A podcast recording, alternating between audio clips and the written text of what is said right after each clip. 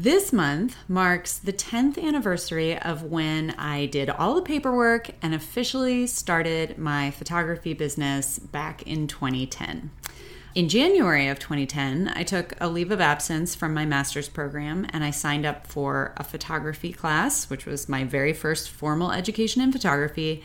And I also signed up for a business class. And I told myself that I was going to explore this idea of a photography business more thoroughly for a year and then decide whether to continue down the women's health focused road that I had been on for seven years or completely change course and pursue the seemingly wild dream of a photography business that had started to really take hold in my heart and my mind. Eight months later, in August of 2010, I had my answer. I officially quit grad school, which was something that was way outside of my comfort zone. And I started trying to find photography clients in earnest, not just doing odd jobs for friends and family here and there. And there are so many lessons that I have learned in the 10 years since.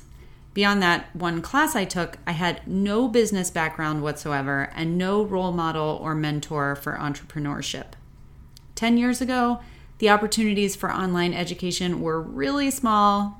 I don't even think there was a such thing as podcasts. and so a lot of the choices that I made and the directions that I took were based on little more than just sort of my gut instinct. And some of those instincts were wildly misguided. So today I wanted to take this anniversary opportunity to talk about some of the biggest lessons that I've learned in my 10 years as a family photographer. These are basically the top 10 things I wish I could go back and tell my 31 year old self when I was starting my business. Because even though the fact that I'm still here means that I managed to figure them out before they totally derailed me, some of those mistakes definitely cost me in money and probably in more than a few gray hairs as well. So I figure if I can help any of you avoid some of my mistakes, I am here for it. Welcome to This Can't Be That Hard. My name is Anami Tonkin, and I help photographers run profitable, sustainable businesses that they love. Each week on the podcast, I cover simple, actionable strategies and systems that photographers at every level of experience can use to earn more money in a more sustainable way. Running a photography business doesn't have to be that hard. You can do it, and I can show you how. Lesson number one is always remember that you are running your business for your clients. Your clients are the ones who pay your bills. They are the ones that you need to get your work and your message in front of first and foremost. And I know that sounds obvious, but the truth is that it is very, very easy in the social media world to lose sight of who it is that you're really trying to impress. Because unless you're trying to specifically become an influencer or get clients who are uh, based specifically on the number of likes or the number of followers that you have, those numbers are more or less immaterial. The thing is, we don't own our social media platforms. The algorithms change all the time, the trends come and go. I remember when I first started, I was really focused on you know, how many followers I have on Facebook. And the fact of the matter is, I could not tell you if you put a gun to my head at this point how many followers I have on Facebook, and I barely post there because now everybody's on Instagram and people are moving to TikTok, and it's, you know, who can keep up? The thing is, that little ping of dopamine that you feel when you see a new like pop up or you get a new follower, those things can lull you into a false sense of accomplishment but they don't earn you money, at least not directly and in most cases. There have definitely been times in my business where I have looked at my social media numbers and compared them to other people's and felt like, why don't I have more followers? Why don't I have more likes? But the fact of the matter is, I've never really focused on that because it's not where my clients are. It's also not what my clients care about. And so, even though that can be a little bit of a shot in the ego, I try not to pay too much attention to those metrics because they don't affect my bottom line. Lesson two is be strategic about how you spend your business dollars. We all know that there is a lot of expensive stuff to buy out there in the photography world, and it's easy to get confused on how to allocate your budget. Gear, software, and education are usually the biggest culprits for photographers when they get bright, shiny object syndrome, right? And it's easy to understand why. But when it comes to making a purchase in your business, my best recommendation is that you don't invest in something unless you can clearly articulate how that purchase is going to improve your business and or your bottom line and why that thing is the most important thing for you to spend your money on right now. What problem does it solve? How long is it going to take you to earn back your investment by using that new purchase? These are all important things for you to consider. So, for instance, when it comes to a piece of software, is that new website platform going to give your prospective clients a more professional first impression that will then help you to justify your higher pricing? Or is it really just that you're bored and you saw that new template and it looks cool, so you're kind of thinking about changing? when it comes to education is the course that you're thinking of signing up for going to teach you a tool or a skill or a system that will help you increase your income or streamline your workflow or learn a skill that you can then turn around and quickly market and make more money with or is it just kind of like you like the teacher's photos and you think it would be cool to learn something from them and then there's gear and gear is sort of the easiest one, I think, to to train yourself away from pouring money into. Because it's kind of a cut and dried thing. Like, sure, that new lens would be awesome to have, but in reality, are your clients going to be able to see a real difference in your work? Is it going to make them more likely to hire you? And for that matter, how quickly will you be able to incorporate new images with that lens into your portfolio that are going to move the needle that far. Most of the time, I'm going to argue that gear should be the very last place that you spend your money. The newest gear is expensive and it's often unnecessary. But I say all of the above with the caveat that there's nothing wrong with taking a class purely for the fun of it or buying a new lens just because the artist in you is dying to have it. You just need to be sure that you have a good handle on your finances and you don't put your business in the red if that's not going to quickly turn around and earn money for you by making that purchase. Lesson number three is take your time. And this is the one that nearly broke me because I am not always super patient when it comes to goals. I kind of want to go all in all the way. But when I think back on my early days in business, I know I was too rushed in a lot of in- instances and I was trying to do too much at once, which actually slowed me down rather than helping me move faster because I was making decisions that were more short term oriented than long term oriented. The best example that I can think of off the top of my head of that was when I was early in my career learning to edit. So the first course that I took on editing was based in Adobe Photoshop. And I learned how to do all of my editing in Photoshop and I got, you know, relatively good at it and and so I, I had my workflow in place. And I kept hearing people talk about Lightroom, which at the time was still newer, certainly than it is now. And people talked about like Lightroom's great, it's so much faster, it's so much easier. And I was like, yeah, but the thing is, I'm really good at Photoshop now. I know how to use it. And if I have to stop working in Photoshop and go back and learn Lightroom, even if I like it better, I'm going to be way behind and it's going to, you know, I'm going to have to have it for a thousand years before it's going to make up that time lost. After three years probably of dragging my feet about learning Lightroom, I finally signed up for a class and learned it. And lo and behold, it was instantaneously so much more efficient, so much faster, so much better than any of my work in Photoshop had been. And I immediately regretted not taking the time a little bit earlier to to just sort of pause, take all that advice, learn this thing and put it into place building a business is like losing weight.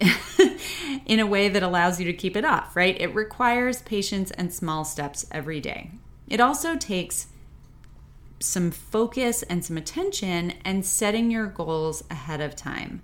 So, I would recommend that in order to kind of take your time in your business, you want to just set goals a few at a time and give yourself the chance to achieve those goals before moving on to your next goals. When it's, especially when you're new, it feels like there are a thousand things that you should be doing at once, and there are, right? But you can't do a thousand things at once as a human being. So, and if you if you try to, you're probably going to burn yourself out or you're going to fail. So, I guess the biggest question then is like what do I do next? And if you need help figuring that out, definitely go back and check out episode 15 of this podcast, which was appropriately called What Do I Do Next, which will help you make those goals and decisions. But then set them a few at a time, achieve those, and then move on to the next. Lesson four is systematize everything. So, one of the great things about taking your time is that as you figure out what works, you can create systems that allow you to repeat your successes with everything from your client workflow to how you manage your taxes to the systems you use to bring your clients back year after year. Once a system is in place, it frees up your headspace so that you can continue to move on to the next goal. I think about this like the circus performers who spin the plates on sticks. So they start out with like one or two, they get those going, and then once they're up and spinning, they add another and another and another, and before long, they have eight or 10 or 12 plates spinning all at once. And all they have to do is kind of keep an eye on which ones are starting to wobble and give their attention to those. And that's what systems in your business are like. They make it so that you can manage a lot of different tasks at once and be much more efficient with your time overall. And you guys know my example for this one. The simple sales system that I created in my business to run my post session sales workflow with my clients has totally transformed my business. I spend a fraction of the time working with my clients directly, like I did when I was doing in person sales, but I'm making just as much money per client and a lot more money in my business overall. But I also use systems for other things everything from keeping track of my finances to culling images to managing social media. And one of the hidden benefits of having a system is that once you have a system in place for a particular task, you have the option and the opportunity to outsource that thing. So if you have a specific system for editing, you can then teach someone else to edit for you. Or if you have a really good system for responding to emails and some good email templates in place, you could hire a VA to manage that system for you. Lesson five is that as photographers, we work in the service industry. And this is easy to forget. A lot of us get sort of caught up in the fact that we're artists, and so we place a lot of importance on the art that we are delivering and assume that that is the most important thing to our clients. But the fact of the matter is that just like any other business in the service industry, we are often competing with that triangle that is the fast, cheap, or good. You can only pick two conundrum.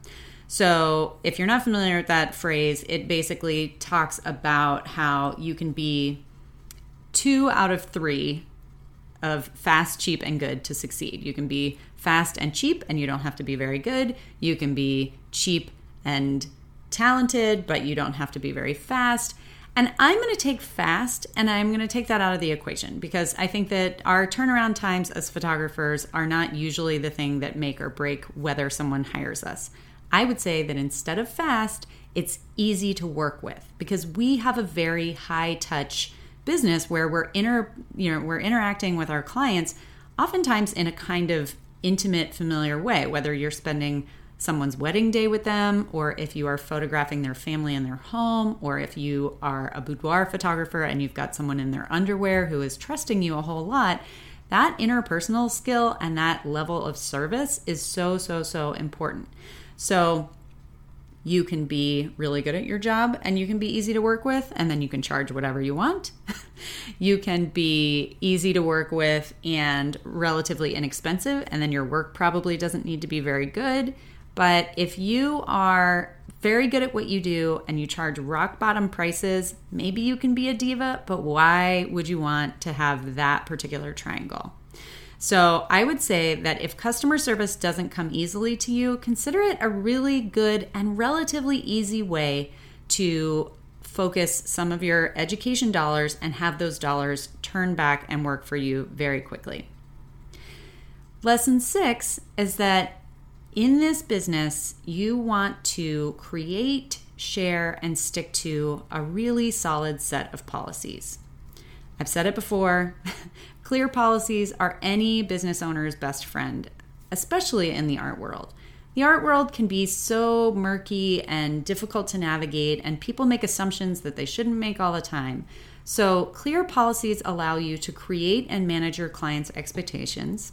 They allow you to avoid confusion that leads to problems and avoid frustration on your client's part and your part. And that creates the best possible foundation for a positive relationship between you and your clients. Lesson seven is don't try to do everything. You are amazing, no doubt, but you are not amazing at everything. And even if you are, you still only have 24 hours in a day. There are a million hats to wear as a solopreneur, so you really have to pick and choose the ones that work best for you. Choose what you photograph, under what circumstances you photograph it, and what other tasks related to your business you are able and willing to kick ass at, right? Outside of those things, you need to figure out what you can get rid of, just delete it altogether, or delegate it to someone else. Lesson eight is make photographer friends. This business can be so lonely. Solopreneurship is is hard. We work in something of a vacuum. We often are not following some prescriptive set of rules about how to run our businesses and so we second guess ourselves a lot. If you are able to find a community of photographers and then nurture those relationships, you will find so much energy, support, inspiration, and possibly even work opportunities through that. And it's also going to allow you to give those things to other people. In the long run, you always gain more than you lose by expanding your creative network. Lesson nine is don't be afraid of money and numbers. And I struggled with this for a really long time. It really wasn't until I got divorced and I had no option but to get a thousand percent clear on what my business was earning and what I was spending that I was able to fully understand my numbers. And what I realized was that all that time that I had spent feeling nervous and not wanting to look too closely at my numbers, that was just wasted time. I was fearing something that like it wasn't perfect and looking at it, you know, I realized that I had to make some changes and whatever. But I felt so empowered once I had a clear understanding of what I needed to be doing in order to succeed. It just gave me like a huge kick in the pants to be like, okay, you can do this. And I have now worked with a lot of students over the course of time who are running their numbers often for the first time, and they sometimes are like, great, no problem. And many times do feel overwhelmed and they feel like, how am I going to make this work? But one after the next, after the next, I have seen them take that information, process it, and then come up with a plan. And the difference between that plan and what they had been doing before is that their new plan actually has a chance for success. It is not possible to run an unprofitable business for the long haul in any way that's sustainable. Profitability is what people are in business for. So, coming to a place where you understand where you are and where you need to be and then figuring out how to bridge that gap is nowhere near as difficult as just keeping your head in the sand in the first place. And then finally, lesson 10 is to never be afraid to ask for what you want. I see artists all the time who it's almost like they're waiting uh, for someone to discover them or carry them off to their castle in the clouds. it's that sort of like you you can't wait for your ship to come in. You have to s- swim out to it, right? 99% of us are never going to have someone discover us and hand us some golden opportunity in this competitive business. You have to go out and be your own advocate. I ask for referrals and reviews from my clients. I ask for introductions to people who might be able to help me or teach me or put me in touch with another person. I ask for advice. I ask for time. I ask people who don't hire me why they didn't hire me. Basically, I ask for things even when asking makes me feel uncomfortable or vulnerable.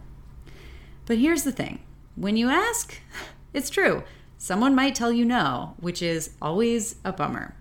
But if you don't ask, the answer is definitely no 100% of the time. And I would rather give myself better odds than that. So before I sign off, let me give you a demonstration of that last one.